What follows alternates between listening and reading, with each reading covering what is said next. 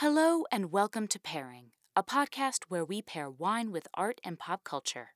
I am your host, Emma Sherjarko, and this week we have another wine centric episode for you, in which I tell Winston all about the oft overlooked white wines of Italy, and he tells me all about Italian history.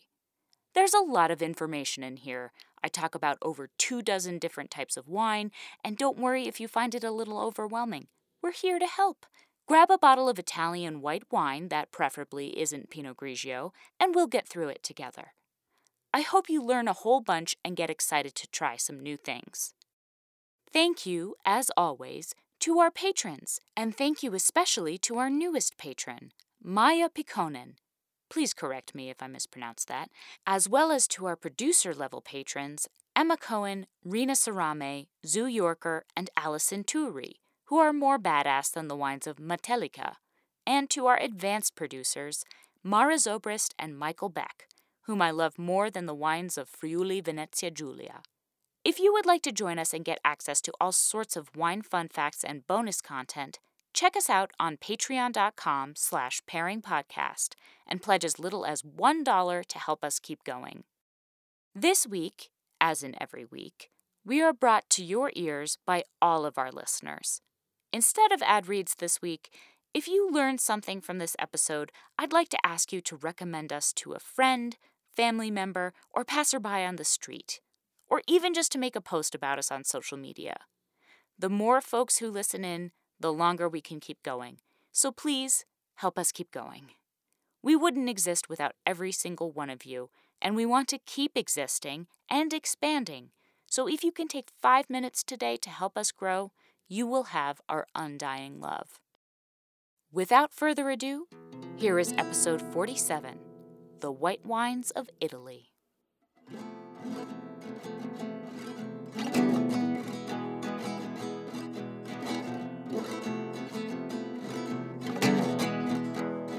Hello! Hello. This is a very exciting moment, listeners, for a few reasons.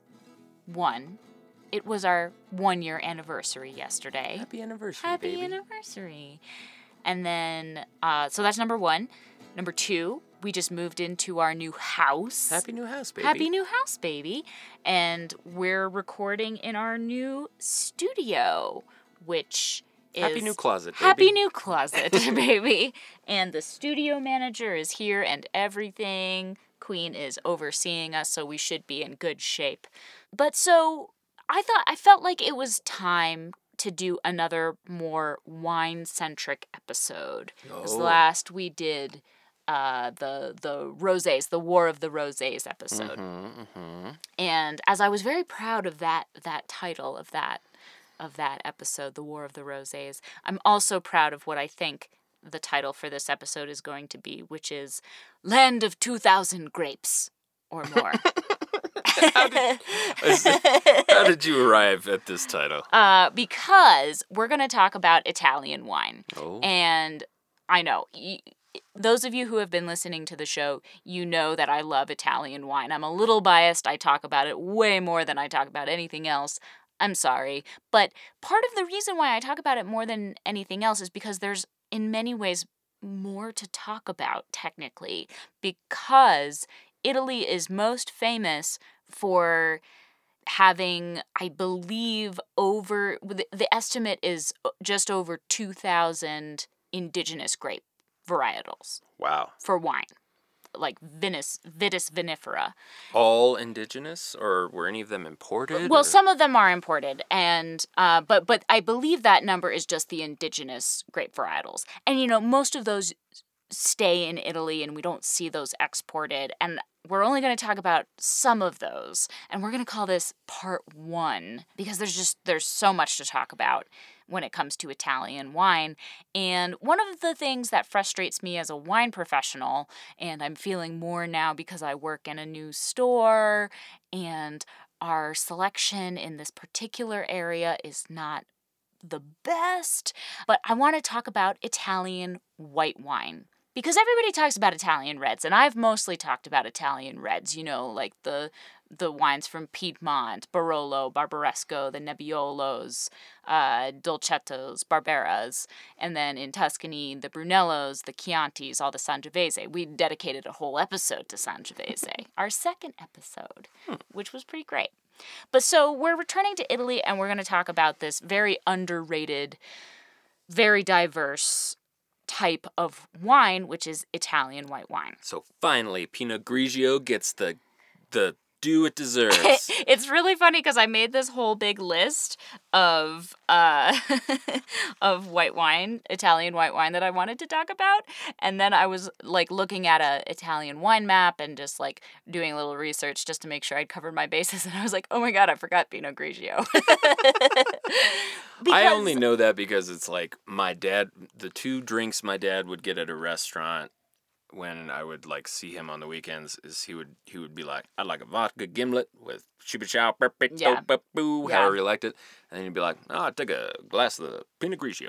Yeah, and I would say that Pinot Grigio is the vodka gimlet of the wine world. Um, What was that mean?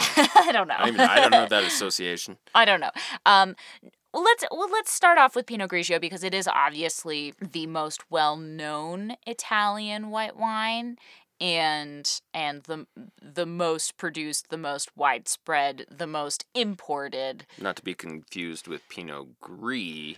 which is the same grape. It's the same grape, it's the but same it's grape, made but it's differently. well, it's it's just in in France and pretty much everywhere else they call it Pinot Gris Hmm. instead of Pinot Grigio. I don't know what if there's like a rule about that or not. I don't think so because I think I've seen some Pinot Grigios from California or something. But it's but it's it's basically the it's the same grape. It's just named uh, a different thing, like like Grenache and Garnacha. You know, they're the same grape. One, but it one's the French word and one's the Spanish word for it. Ah. So so Pinot Grigio or Pinot Grigio, if you want to be obnoxious, is uh, the Italian version of it, and Pinot Gris is the French and kind of the rest of the world. Most of the rest of the world that grows that grape calls it Pinot Gris. I don't know. I don't know why. But so Pinot Grigio is okay. This is my thing about Pinot Grigio.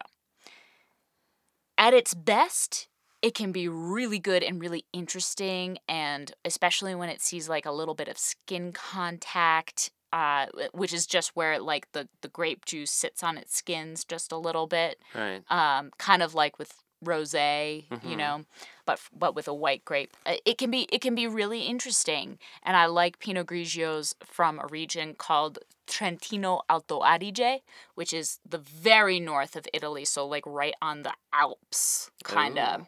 Um, Tyrolia. Yes, and and so Pinot Grigios from there are really good, and uh, from Friuli, a region which we're going to talk about a bunch called Friuli Venezia Giulia, which is on the most northeast tip, so sort of on the on the border of Slovenia there. Pinot Grigios from there they can be really great and really interesting. My problem with Pinot Grigio is that 90% of them do absolutely nothing for me. It's not that I hate them, it's not that I am mad at them or anything. They're just very forgettable. They're just kind of nothing. And we we have a joke in the in the wine industry that that if you smell a white wine and it doesn't smell like anything, it's probably Pinot Grigio, which is is harsh to a certain extent, but also true, unfortunately. And like the big, the best example of of because Pinot Grigio is it's it's Italy's bread and butter kinda. You know, it, it's how they probably make most of their money in the wine industry because they just sell tons and tons and tons of Pinot Grigio. And that's all and that's all good and to each their own and I've got nothing against Pinot Grigio. I really don't. But I do want to specify that some of it can be really great. But yeah, okay, so that's so that's Pinot Grigio. Pinot Grigio is the most well known. But let's uh let's go next to so we are drinking a white wine. Well, how do you like this wine? It's it's good. It's good. It I've never tasted this one before. It's uh so I I can't claim that I chose it because I know it's good, but but yeah, it's t- it's tasty. And It's nice. Got a little bit of that almost like hint of effervescence. yeah, to it does. It kind of almost Um, has a little effervescence. Yeah. I like. I always like that. It's got a little bit of that um, nice acidic tang Mm-hmm. that I've come to appreciate, and I'd say it's it's quaffable, but it's not like cougar juice. It's not like no, chugging no, wine. it's not. And it's got it's got almost a little bit of what I think of as like almond or like almond skin to it, which is a quality that I get from a lot of Italian white wine. Just that little bit of phenolic text. It's more of a textural thing No, now you than say it is that. a taste thing. that makes sense because I, I feel like it's not the initial taste of almonds. Mhm. It's like after you've been chewing an almond yeah, and you It's just get a little get bit of that mouth. from that pulp that's sort of as it's Mhm. coating the tongue. yeah. That it's like that mid mid taste of the nut. yes, the mid taste of the nut. Yes. Uh, very nice. Very, very good. I mean, we deal in poetry here. We do, we do. But so this is a Soave. So I guess we're gonna start. Let's start because I I want to talk about a bunch of different white wine from Italy, and there's obviously so much. So I'm not gonna go into a huge amount of depth about each of them, but kind of give you just a little bit of information.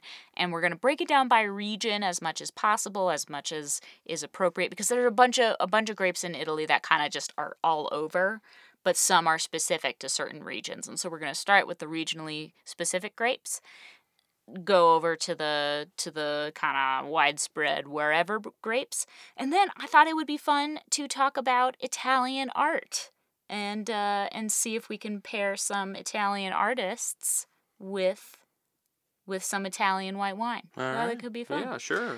Yeah, we'll try. We'll I'll try, We'll try. So this is a Soave.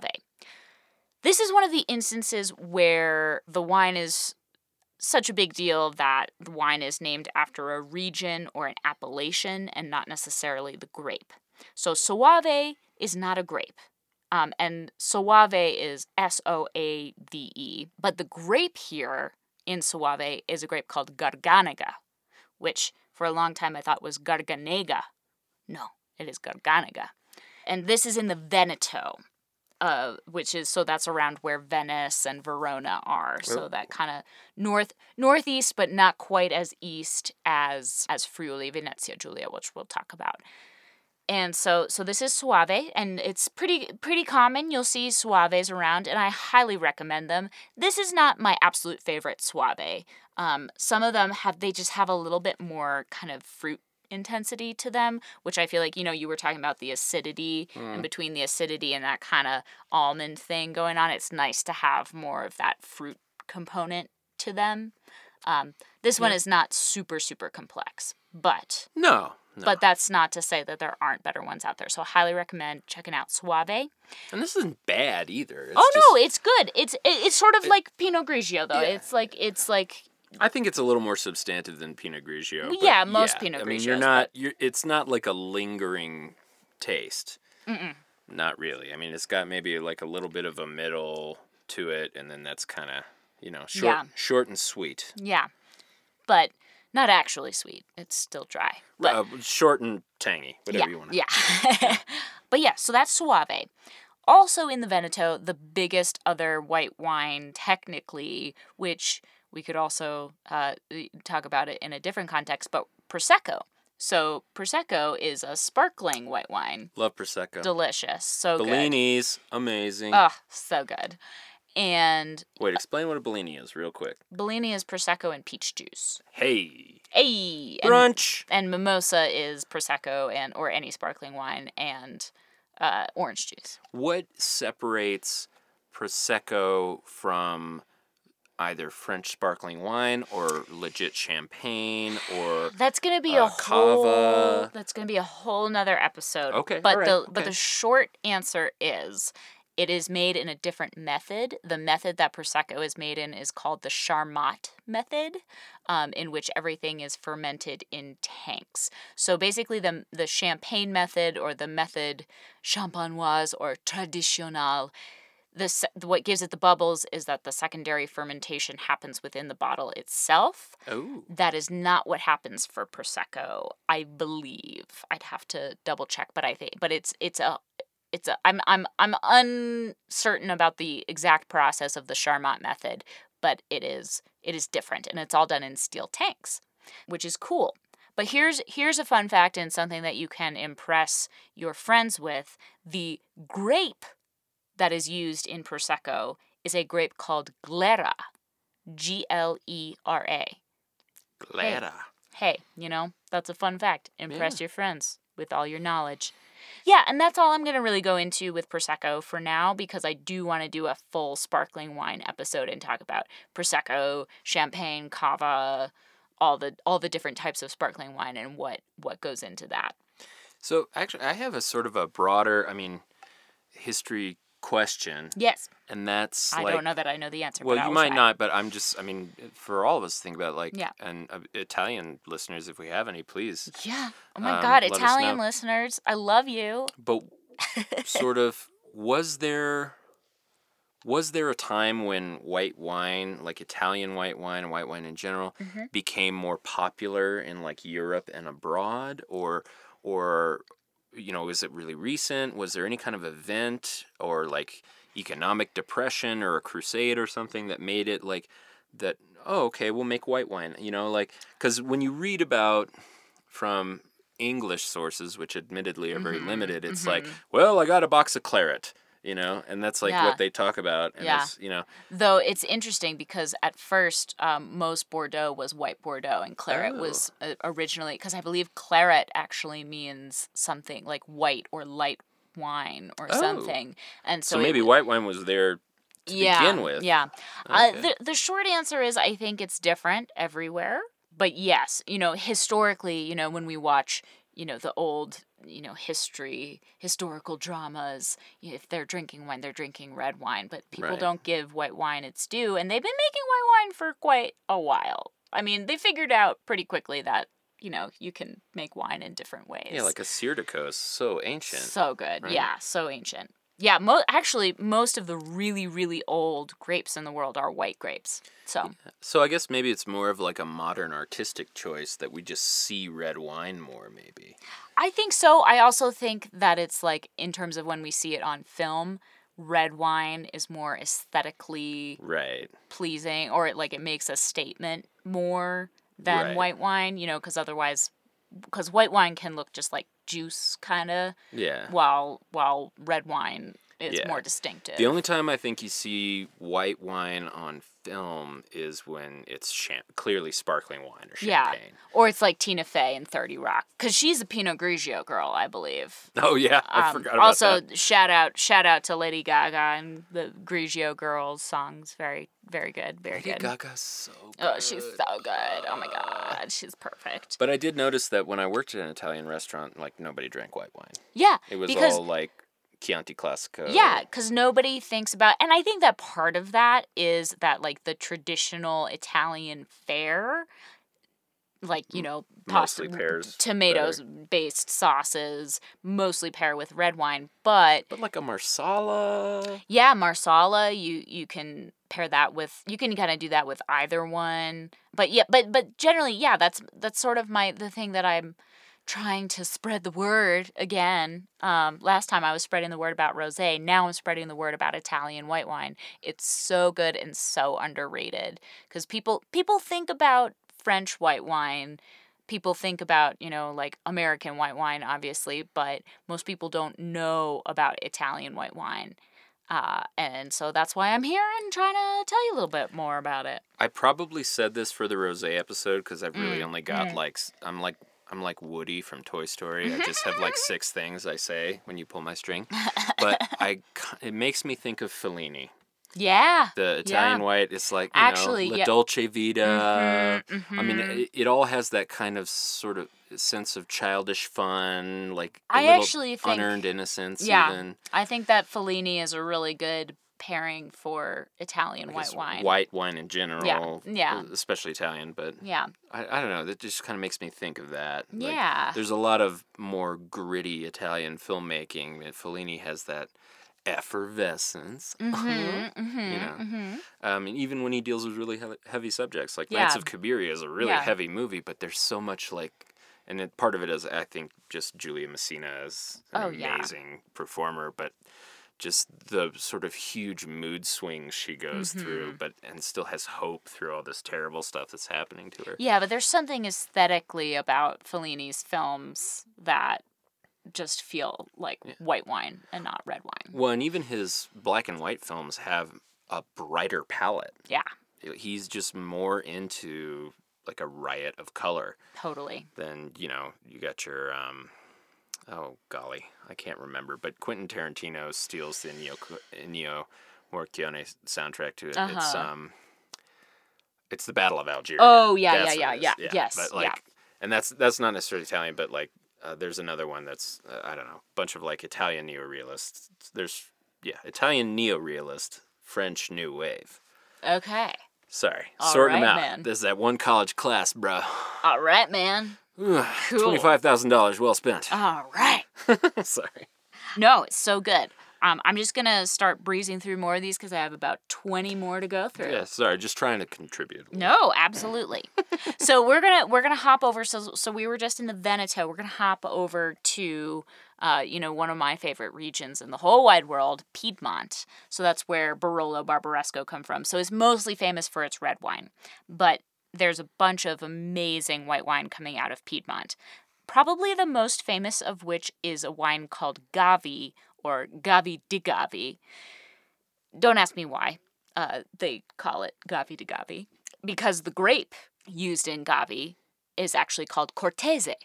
Cool. No, no idea, no idea how it got its name. But Gavis are awesome. Corteses are awesome. They can have uh, sort of like this, like they can have that brightness, that really high acidity, but there's like there's like almost like a this sounds weird, but like a cheese rind te- like note to them sometimes. Really kind of funky, really interesting.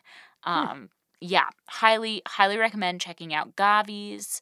I mean, that's a very distinctive smell slash flavor, Totally. though, especially if it's one of those like hard cheeses like Yeah, like Parmigiano, Pecor- Pecorino, yeah. yeah. That Which makes sense to me. There's also a grape called Pecorino, which we're going to get to. But um, but also in Piedmont, just want to run through these really quick. The other main white grape that I would recommend from Piedmont is a grape called Arneis, A R N E I S. I love Arneises. They're a little bit richer. They're usually a little bit heavier in texture, but still really dry. Kind of a nice alternative for some Burgundy drinkers, I would say. Uh, so if you like Chardonnay from France, check out Arneis from Piedmont. A couple other grapes that I'm not going to go into super huge depth, but uh, Erbaluce and Timorasso. Just so awesome to say. and also the infamous Moscato is from Piedmont. Why is it infamous? Well, because Moscato is the in, the the most famous kind of dessert wine. It's the most Ah. widespread dessert wine. Gotcha, gotcha. So if you like that kind of sweet, and technically speaking, I don't think Moscato is an indigenous grape to Italy because I think it's derived from Muscat, which is one of the most ancient grapes in the world. Don't quote me on that. I'd have to double check that. I'm not going to double check it right now. But um, Moscato, I believe it's related to Muscat, but it is not the same grape. And Moscatos are those light, effervescent, sweet wines that, you know, the, some they can be, you know, the super cheap quote unquote Moscatos, you know, like the Beringer, the stuff you can get for six bucks at a gas station. That's not what I'm talking about here. I'm talking about nah. nah, nah. I'm talking about Moscato d'Astis, which are coming from uh, this area of Piedmont and can be really, really awesome, really beautiful, complex wines. Or, or just like really fun, simple, sweet wines, but just like make it happen, make it work. Sometimes you want a little sweet. And I- Totally. And I, know for myself, I'm like I'm not a big dessert person, but I do really enjoy like a savory appetizer. Like Mm. you know the stuff you would imagine an ogre would eat, like liver and Mm, things mhm. like that. I imagine like a nice sweet wine Yeah, actually. would go well with those kind of very very savory umami kind of yeah, actually, I think that would be a good pairing. because would cut through Yeah. some of that Mhm. like fat. Totally. You know. Yeah, actually, tr- uh, I mean, technically, you know, probably you'd want to go with more like a sauterne or something like a thicker, sweet wine. Okay. Um, with those kinds of things. Yeah, I mean, I'm just throwing stuff at the wall. Yeah, but I bet a Moscato would be good. Let's, Yeah, let's who try knows? it. Let's knows? try it. All right, we're moving on. Um, we're gonna hop back over to the east side and talk about. I mentioned this earlier. Probably the one of the most underrated and definitely my favorite region for Italian white wine, but also makes amazing red wine as well, is this region of Friuli or Friuli Venezia Giulia, as it's called, which apparently is named after Julius Caesar. Don't know. A lot of things are. I know, I know, but the the Venezia Giulia part of it is we, we mostly call it Friuli, but I forget what what is now Venice or proto Venice. so this is actually called. not quite in Venice. This Oh, is okay. this is actually further to the east and Okay. south a little bit. So right on that Slovenian border. Okay. But some of the best I, I, I would I, I'm gonna throw down my gauntlet here. The best white wine from Italy comes out of Friuli. And some of it is not native Italian grapes. So for instance, my favorite region for Sauvignon Blanc is Friuli.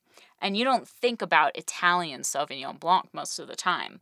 But um, if I can recommend, oh geez, uh, let's see. So the Venica Sauvignon Blanc, Petrussa Sauvignon Blanc from from Friuli, those are amazing. I'll look some more stuff up and, and recommend them to you.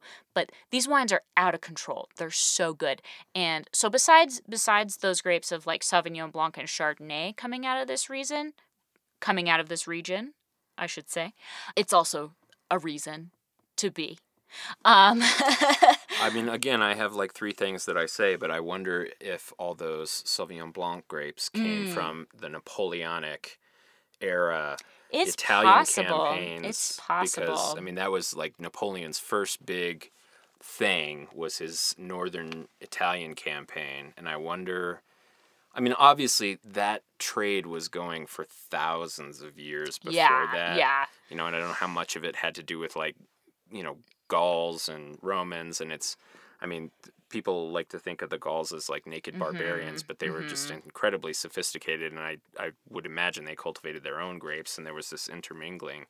But I don't know if Yeah, I don't know one- now that- that wine is so codified in Europe. Yeah. like I don't know when Uh, that. yeah, I don't know have the history of when exactly these grapes got transplanted because you know there's most mostly the case of Italian or I'm sorry of French varietals being transplanted to Italy and less so vice versa. Though there are some instances of that which I will talk about. Although to be but- imperialist for a second, Rome sold wine as Totally. one of its main exports. Totally. To like everybody around it. Yeah. Yeah. And so that's probably how a lot of like new varietals came to be. I'm sure they were native grapes. possible. But I don't know. Yeah, I don't I don't know what I'm talking about. I'm just speculating. Yeah, no, but that's all. That's all we can do uh, until we, you know, do our- do our research. Which I don't know the full. I don't know the full history of of wine and wine trade, wine economics, uh, wine history in Italy. But yeah, Sauvignon Blancs in Friuli, check them out, and Chardonnays too. They're really good. Um, but there are a couple of indigenous, if not indigenous, then really iconic of this region the two grapes there are Friulano, named after Friuli. So I'm pretty sure that that one is uh, native to Friuli. And I love Friulano. Oh, so good. And the other one is uh, Ribolla Gialla. Ooh. Yes, and Ribolla Gialla is so cool. And talking about that kind of phenolic quality, which is that that almost tannic quality that you can get in white wine. So that pith, that bitterness that you get in white Gum wine, gum drying. hmm which you can get in some uh, some Pinot Grigios. That's also very indicative of Ribolla Gialla. And uh, another fun fact. So Friuli is one of the most important regions for orange wine, which we all know is the trendy Right. the trendy cool thing right now. And I got to meet someone, I got to meet someone from the winery called Gravner. And Gravner is kind of the holy grail of orange wine. And their their wines are incredible. They're amazing. And I was really really lucky that I got to pour for a tasting with I forget I forget Gravner's first name, the winemaker of Gravner, but his daughter came to the store that I used to work at, and I got to pour some of these wines. And uh, the the Ribolla Gialla that they make, it's a, it's an orange wine, and oh my god, it's amazing. I'll try to for this episode, maybe I'll try to go back and find the picture that I took of that orange wine and it really is spectacular. Hmm. And you know, these are these are wines that uh, we're talking cost hundreds of dollars a bottle. Not all of them are like that. And I've had some non-orange Ribolla Giallas that are just so so cool. So so good. Check it out. One of my favorite wineries in Friuli that I got to again pour for a couple times is called Ronco delle Betulle so check out Ronco delle Betulle. And uh, so one of my coworkers, my new coworkers, uh, said to me the other day because we were talking about Italian white wine, and he was like, "Yeah, but let's be real. Like Italian white wine is fine, but none of it is serious." And I'm like, "You tasted a Friuli wine?" And he was like, "Oh yeah, you're right." Okay, all right, so we're going to change gears slightly, and this this is not going to be a regional thing, but this is kind of a thematic thing. And I've talked about this before. I know I've done that. I've talked about this on the Patreon before. But there are these three grapes in Italy which are really easy to confuse because they all begin with ver. So they're the wines of truth, um, and they are Vermentino, Verdicchio, and Vernaccia. Vermentino is the most widespread, and uh, speaking of Italian varietals that get exported, Vermentino is one of those, and mm. You'll find Vermentino in France, and it's called Rolle in France because they make it so boring. Why do you think they're called the wines of, tr- or what they have that base? I'm just truth base. I have no idea. I have no. I mean, maybe it has something. silly. Maybe it has something to do with in vino veritas. I don't know. I don't know when that uh, originated Hmm. that kind of phrase, that saying. But but so Vermentino is the most famous, and I've definitely talked about this on the Patreon. And Vermentino goes by several different names. Vermentino is cool because I'm not sure if it originated or if it just became most well known in Sardinia. It is hmm. the it is the quintessential grape of Sardinia, which is awesome. I've been to Sardinia. It is gorgeous. It's beautiful. It's amazing. Go check it out if you can. But Vermentino is also found in mainland Italy. And okay, in, let me see if I can remember this. So in Piedmont, it's known as Favorita because there's some story about how it got transplanted, imported to Piedmont, and became the king of Piedmont's favorite grape or something. I think okay. I think that's how that originated. Um, and we in, talked about Piedmont, Sardinia which is eventually what became yeah, yeah. unified Italy. Yes, and so we we had talked about that. No, I remember eh, because I knew nothing about this, and you were talking, telling me about that, and I was like, oh my god, that makes so much sense because Vermentino. And see, wine helps you understand the world better. I swear. Yeah. I Generally, swear. yeah, food and wine. Yeah. Tells the story of where it all came from. Absolutely. Much more honestly than people do. Probably so also, so this is fun. When we were we were in uh, Cinque Terre on our honeymoon. Yeah. Almost a year ago, a little less than a year ago, mm. but hmm. almost almost exactly a year ago. And in Cinque Terre or Liguria, so that part of Italy, that really northwest coast called Liguria.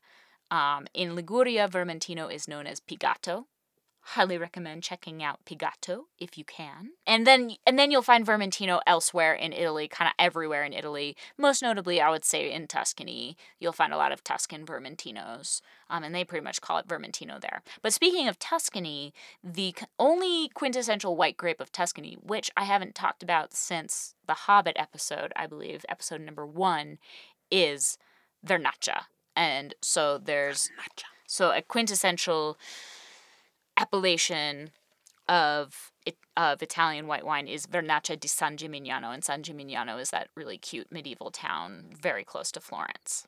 Hmm.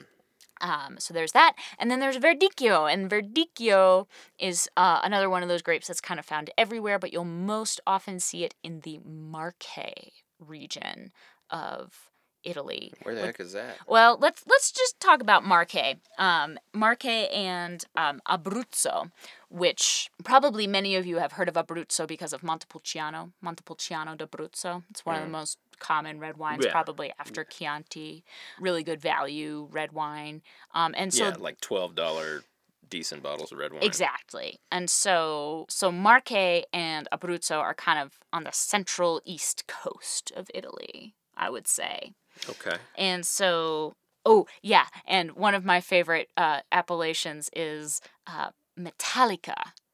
And uh, obviously you have to pair Yeah. Metallica. with- Yeah. And that's usually Master of puppets. Yeah, Master of Puppets. Like uh, the Medicis. yeah. Who were masters of puppets. puppets. But like but like ruler puppets, Yeah, not like yeah. like toy puppets. yeah. And Or I'm sorry, theater Yeah, puppets. yeah. yeah. Oh, I'm sorry. It's Matelica. It's Metallica, not Metallica. But obviously, you still have to pair Metallica, and those wines are Verdicchio, which is awesome. Um, okay, my other favorite, one of my other favorite white grapes is called Trebbiano. You'll find Trebbiano in Abruzzo. This you've probably seen you've probably me, seen some. Trebbianos around. Trebbiano was one of those aha grapes for me when I worked in my first store in New York. We sold a Trebbiano and I tasted it and I was like, "Holy smokes, this is cool." And it again, it's one of those that has just more complexity to it than than you give most it, most white wines credit for. Um, not all of them do. Some of them are pretty simple, but Trebbianos are pretty awesome, and those also often come from Abruzzo. So Trebbianos, Montepulcianos, that kind of go hand in hand. Oh, and this is also the region where we get Pecorino. So there is a grape called yes. Pecorino, not to be confused with Pecorino Romano, the cheese, um, but Pecorino, the grape, which is uh, just kind of Italian white wine. Pretty easy drinking, good stuff. Okay, going a little bit south, uh, we're going to Campania, so the area in kind of southwest Italy, not So like not in the Rome? further south than Rome. Okay. We'll we'll talk about Rome in just a second, but um, further south than Rome, we've got Campania around Naples is Okay. where we are, and that's where we have Falanghina, which we've talked Mm, about. on- Love uh, Falanghina. Falanghinas. I actually I wanted to get a Falanghina to drink this episode. They didn't have an affordable They were one. they were out of the. Falanghina. So I do sad. love that Falanghina. Ugh, so good.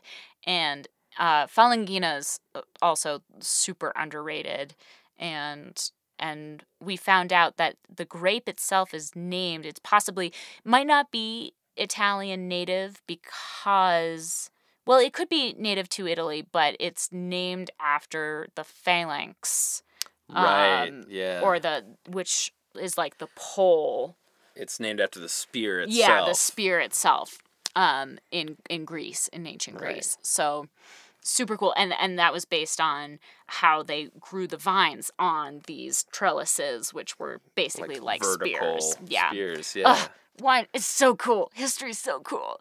I love it. Found, that's one of my favorite things. We we went to this wine dinner and and the the wine director told us about that about Falanghina. I was like, oh my god, that's so cool. So I'm a huge nerd, but yeah. No, I I really dug that too. Yeah, It's Falanghinas amazing. are are some of, again some of my favorite Italian white wine. Also, I don't know. Maybe this is like a a, a, good time for Winston tangent. Mm-hmm. A Winston tangent. Um, We need to have a like a little jingle Ding. that we can play when when we get a Winston tangent. but I don't know. The kind of what I like about a lot of white wines is that they're fairly simple.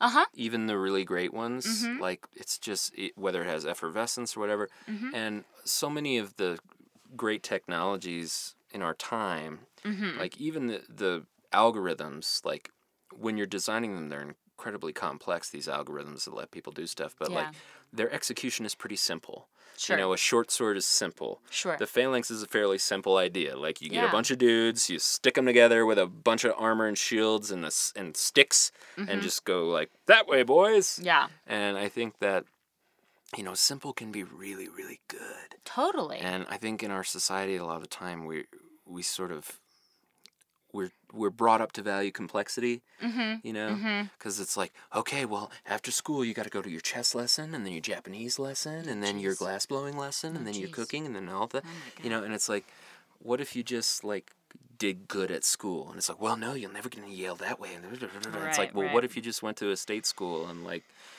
and did did fine at it, you know, like Yeah. like. I don't know. Simple things. I'm on a simple thing kick. Simple things. Yeah. Ah. Yeah. Yeah. No, for what I, lo- it's I for what that. it's worth. I like that. The white wine, the spear, the short sword. These are things that conquered the world yeah. Absolutely. pretty quickly and easily. Yeah. And while I'm arguing that Italian white wine are more complex than people give them credit for. I do think there's something to be said about the simplicity of a quaffable white wine. Yeah. I think you look both are to be appreciated, but I think as sort of a global culture we're being taught to devalue the simple in favor of the Byzantine. For sure. Like this ultra complex For sure. whatever. You know, like you're not a a better person because you operate a machine that trades in Mm. derivatives. You know, it's like that's not you're not like that's No. not better than being a vigneron that grows wine Yeah, grapes. yeah, you know? like, absolutely. and yeah, You're I mean, still no, dealing that's a with nice. complex processes, but there's a different approach, one that is more simple and Yeah. one that is like, ah, ha ha. Well, I think what what I'll relate it to is why I love Italian wine and Italian wine culture so much is that I think there's a quote somewhere that says like fr- for the French wine is art and for the Italians wine is life. So that I is a Winston quote. I've told you Oh. that several times, and I specifically meant Oh. it about French food versus Italian food. Oh, oh in yes, terms that's of right. artifice That's versus right. nature. That's right. But uh, yes, you could apply it to wine as well. No, and it's very what a wise man that person what a wise was. man! I don't think you were the first person to say. That. I say may not that. have been the first but- person to have that insight, but the reason that's in your head is because I put it there. No, absolutely. You're Well, right. no, you would have totally come. right. You would have come I would have come there. I would have come there But own, like I was saying that in college because I was like, I'm 20, I know things. Yeah. and that was like one of my pretentious. but in my but in my experience, that's for the most part true. There's obviously exceptions, but in general, there's a little bit. It, it, for the Italians, wine is just life. If you if there's a meal without a glass of wine, it's not a meal. You know. Well, although I think, in fairness, that can be said of the French too. I think there's just a different yes, but I think there's a approach different approach to, to, arriving at the product. Yeah. There is Uh, an emphasis on artifice that I think I don't I don't know how it got into French cuisine, but like that sort of Lyonnaise school of Michelin star, like Yeah, the amazing, yeah. you know, like descended from the original master, who was a woman, by the way, Oh, um, in the 17th or 18th century, 19th century, sorry. cool. Um, and then like that's how French wine culture seems to be, and it's about Yeah. appreciating all the complex notes and everything. Whereas like, or you could just have a glass of wine. yeah. You know. Yeah, and I think that I I do think it's a it's a generalization, but it, it is a gen it's a difference in approach and it's in a difference in attitude that is noticeable. I think if you go to either France or Italy, you will notice the difference in the culture. Not to say that one is better than the other, and French wine is amazing. And, you can get a great French wine for like three euro. Oh yeah, like, oh yeah, you can totally a- do that. I mean, it's a whole different even frame of reference from Yeah. what we deal with here. Yeah. But it, there's still comparisons to be drawn. Absolutely. I call it the Frasier Crane scale. so on the one side of the scale, we have Marty Crane. Mm-hmm. He wants a beer. He's Mhm, fine, just mhm. simple. Just give me the things. On the other side of the scale, we have Niles Crane. Yeah, yeah. Everything is has, is all about affectation and artifice and everything. In the Yeah. middle, we've got your Frasier Crane, where it's like Sure. I like the finer things in life, and I appreciate them, and I can appreciate them, but also like sometimes you just wanna like you know because Yeah, even even get- Kelsey Grammer's an actor is like hey yeah sometimes That's you know." that's true. That's true. Yeah. I do think that he can go to Cheers and have a beer, That's true. That's and he can go to Le Cigare Volant. That's right. I do think that Frasier definitely leans more towards the Niles end of the spectrum. Certainly But in Frasier. can, yes, Yeah. yes, and I mean, yes. he, his whole thing is he struggles with pretension. And I'm not trying to say that either wine culture is pretentious. I'm just saying that, Oh, it's incredibly pretentious. well, but- all wine culture yeah. generally, but like in terms of the appreciation style, yeah, I think yeah. like yeah, you you sort of slide back and forth. And I know that's like a very masculine frame to put everything in Western frame to put everything in, but I I do think that a lot of people, especially in sort of the aficionado world, you know, move they vacillate in that spectrum. So yeah, yeah, absolutely. and it what's valued on one, you know, the ends of the spectrum kind of trade places from time to time Sure, in terms of oh now we want simplicity now we want you know sure, absolutely.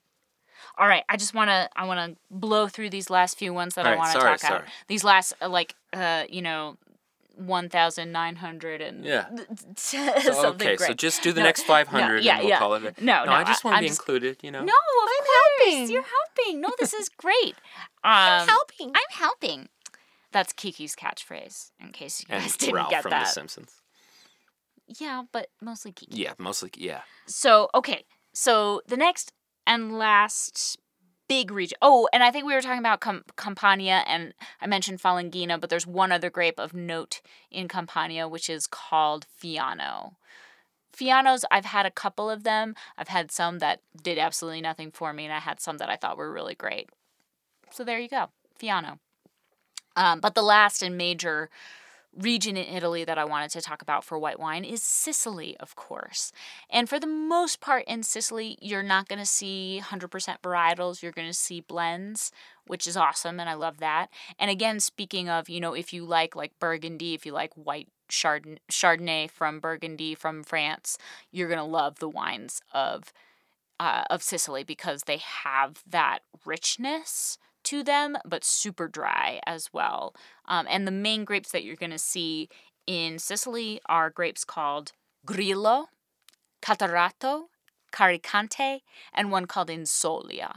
And so uh, check check check out the wines of Sicily. They're just ugh, some of the best wines coming out of Sicily right now. One thing I, I do wonder about Sicily is like because uh, Sicily was a Norman kingdom for a long Mm. time and a trade hub.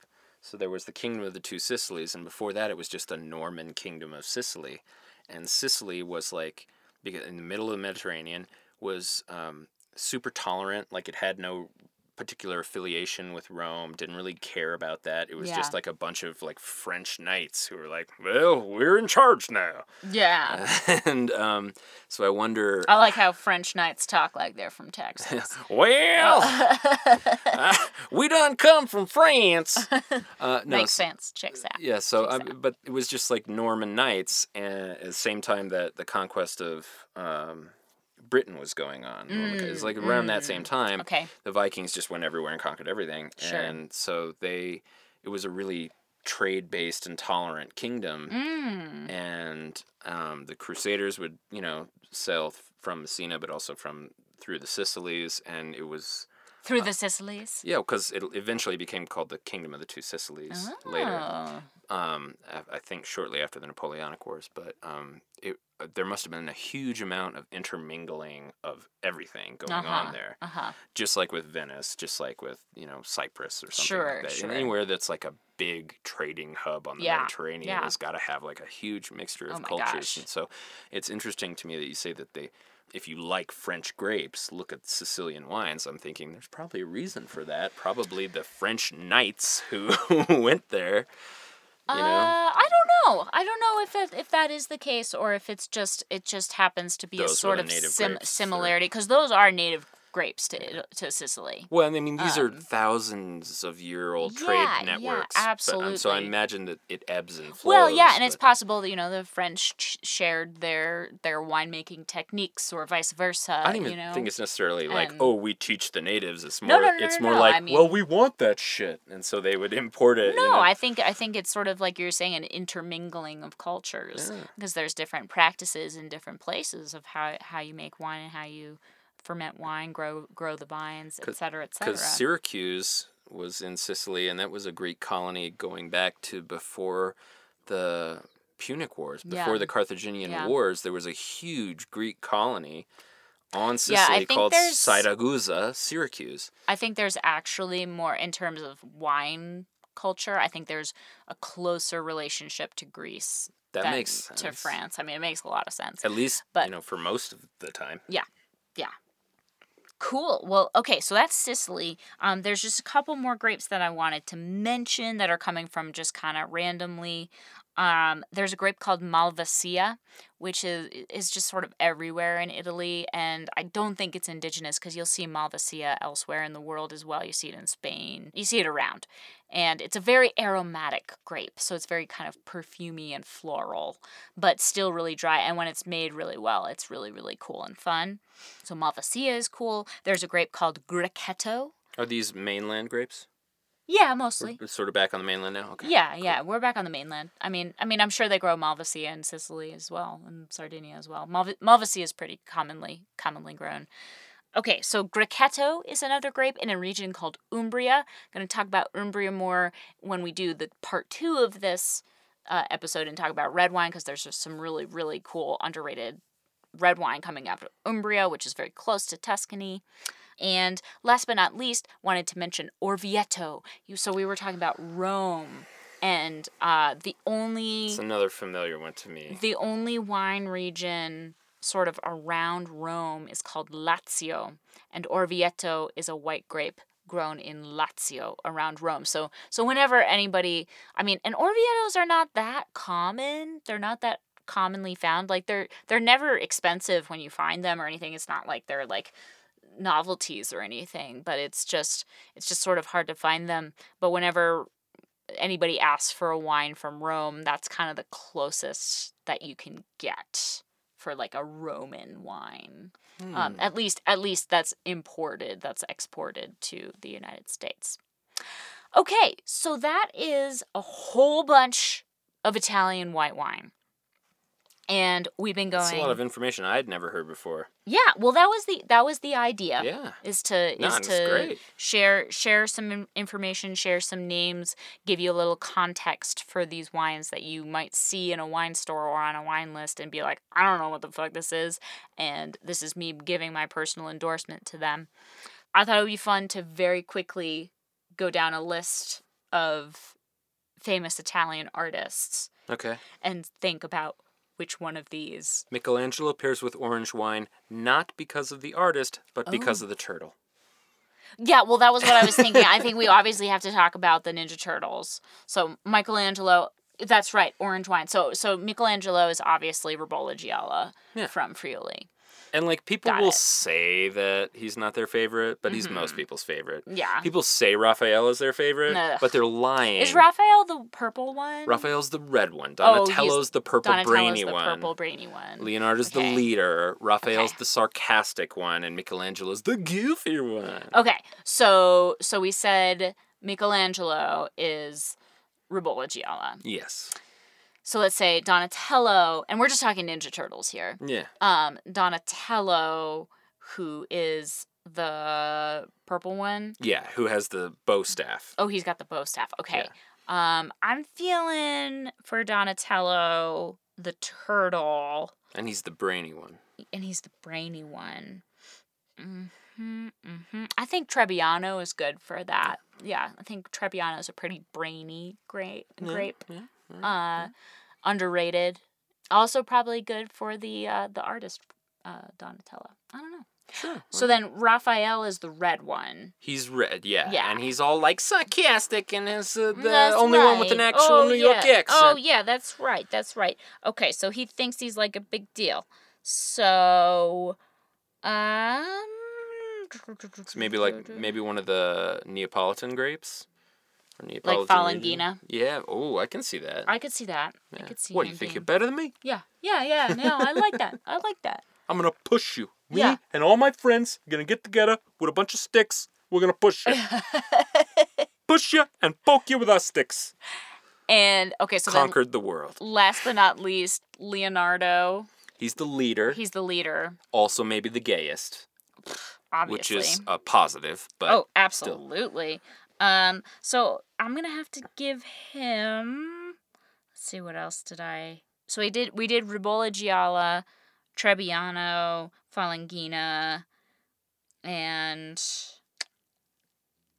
I think that uh actually Soave is a good There we one. go. The Back one to we're where we began. Yeah, back to where we began. Yeah. Um, also, I know I've said this before. I know I've told you this before many times, and I've probably said it on the podcast. But I used to be very good friends with the daughter of uh, one of the creators of the Teenage Mutant Ninja Turtles, and I got to. we get it. You're super famous. Well, I was for like one year, and then she decided she didn't like me. But Oh. but her dad did, and uh, he was so great. And for my birthday one year, he wanted to give me something like from his collection of weird nerdy things, and apparently he asked uh, his daughter. He was like, "Do you think she'd like this like fake bazooka?"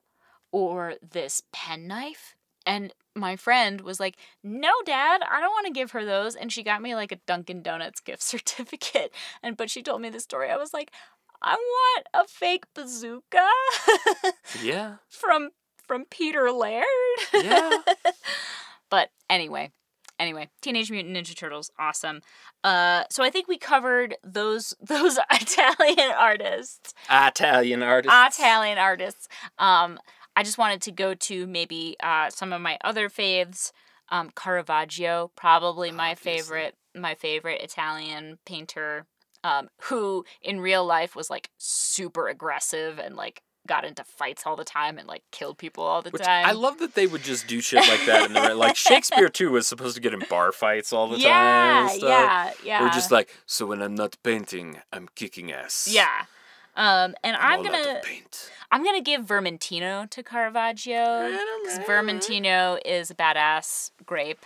Um, we at my old job we called Vermentino the ultimate chugging wine. So I just imagined Caravaggio, you know, just like chugging Vermentino and going out and like getting into a fight. Yeah. then painting. And then painting some nice something. boobies. He didn't do a ton of boobies. Oh, he's He not the did- booby guy? No, he's because then we're entering into like the Baroque era, Oh. and so it was less boobies and more like. Didn't he do darkness. Aphrodite though? No, that's um. I think you're thinking of Oh, yeah. uh Botticelli. Oh, yep. you're And- thinking of the birth romantic of Venus. era. Yeah, Yeah. yeah, so- re- Renaissance. ignore me, yeah. everyone. I'm sorry, I'm a philistine. It's okay. It's okay. But let, hey, let's talk about Botticelli. So Botticelli, Birth of Venus, um, very pretty. Very. That's the famous one where she's like standing in the sh- seashell. Yeah, and her hair's covering her boobs. Mm-hmm. Mm-hmm. And for her, for her, let's give her Arneis. Very nice. Arneis, because it's very feminine. It's very like smooth and curvy Yeah. wine. So that's good for Botticelli. Last but not least, let's talk about our personal favorite, Artemisia Gentileschi! What's up? Um, Wait, but can we pair Dante fuck- too? Oh yeah, We sure. gotta have one oh poet in yeah, there. for sure. Um, actually, well, yes. I this is not going to be the last of our Italian oh, sure, sure, artist sure. Okay, episodes. you have it but- planned. Stay tuned. But stay, stay tuned. But uh, let's do Artemisia first. Yeah, do then I have a quick, quick, quick sidebar about Dante. Okay. But um, right. but so let's see. Artemisia of the ones that I've talked about. She's a little more like fuerte. Yeah, she could be like Gavi. I think Okay, she's yeah. Gavi to Gavi to Gavi. Yeah, Um, Gavi port- to Gabi. Gavi to Gavi. You know, she likes her Gavi. Uh, cause it's got it's got a little strength to it, and you know we'll we'll do this again with the red grapes because some of these I'm like oh man I gotta give them a red grape, but um but I'm not going to. I think Falanghina's also a good one for Artemisia, but ooh no Friulano man. Oh, I don't know why I didn't give- think of it. Let's give her Friulano. Ah, I fucking love Friulano. It's so Bro. good, bro. I just became a douchey bro just thinking about it. It's okay, I like it. Thank you. I'm gonna get you a beanie and a puka shell necklace. No. Okay, we're okay. This is gonna be another sidebar, but I recently just binged all of Veronica Mars. Winston watched like the first season. And I sort of made him watch the second season, but like I watched it like really fast. I go to bed at nine, uh, and yeah, I like to play video games. and I was like, I can't stop watching this. So, uh, uh, the character of Logan, whom I love dearly, becomes nine thousand times more attractive in the movie in and the Fourth season. fourth season once he takes off that stupid necklace. Well, and the frosted tips go away. yeah, the too, frosted tips they? go. Away. It was did you know it was early early two It's, uh, it's It was right. There may time. or may not was- be a picture of me with frosted tips that nobody should ever see. It's of its time. It's a pretty great picture, and we actually we all have arguments about who who made the frosted tips happen. But anyway, We'll never know. we'll never know. Okay, but then Dante.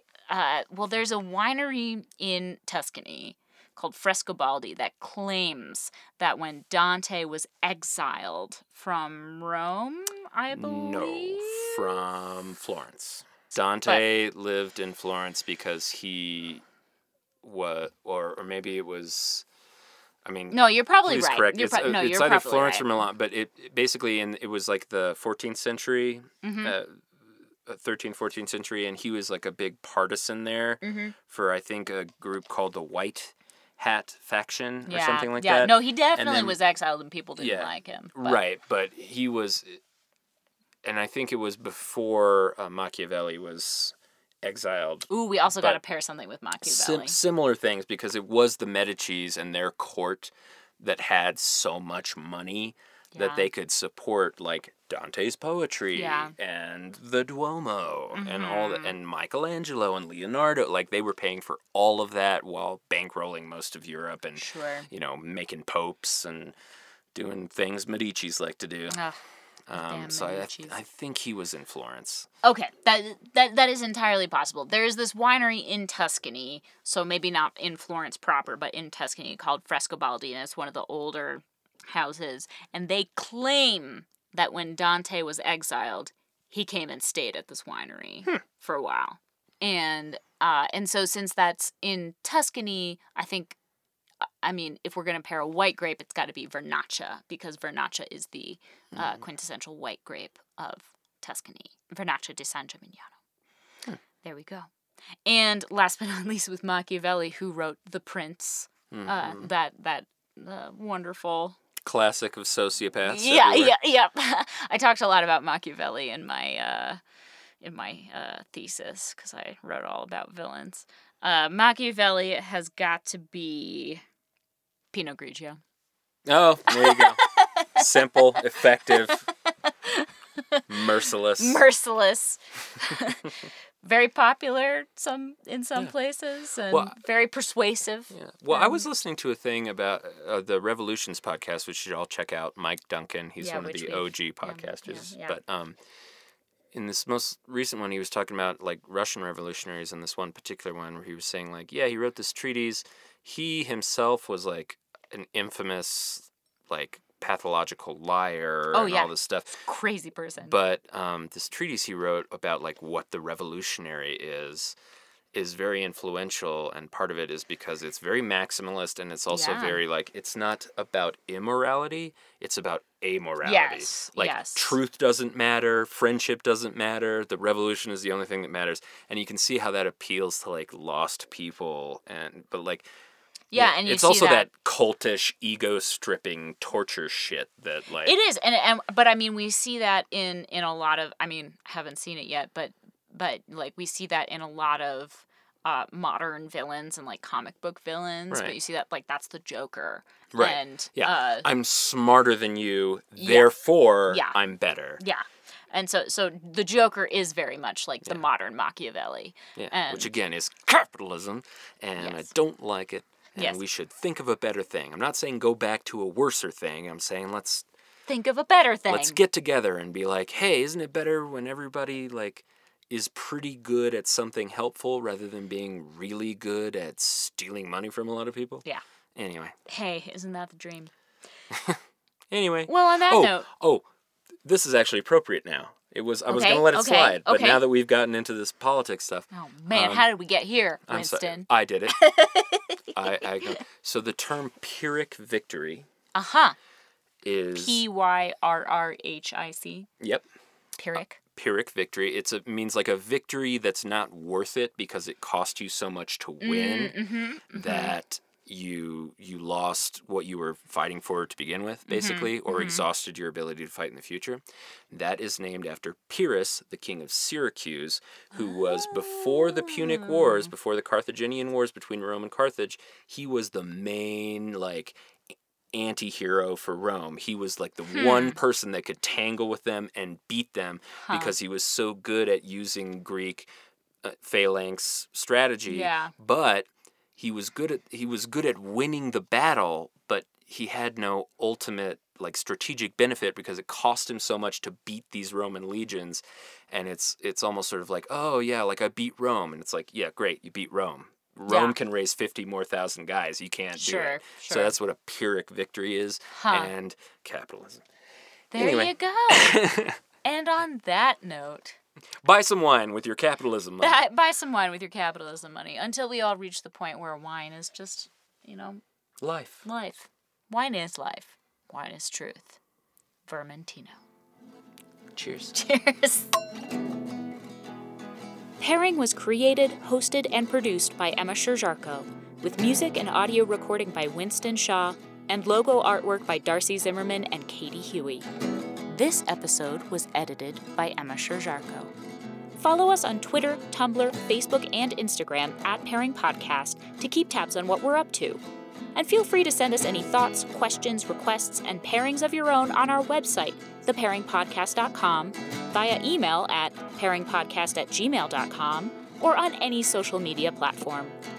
Come check us out on Patreon at patreon.com slash pairingpodcast, where you can pledge as little as $1 a month and get access to exclusive content, customized pairings from me, live streams, and more. Check out our new merch store on our website at thepairingpodcast.com slash merch. If you enjoyed the show, please consider leaving us a review on Apple Podcasts and sharing with your friends. Thank you so much for listening to Pairing, where you come for the stories and stay for the wine.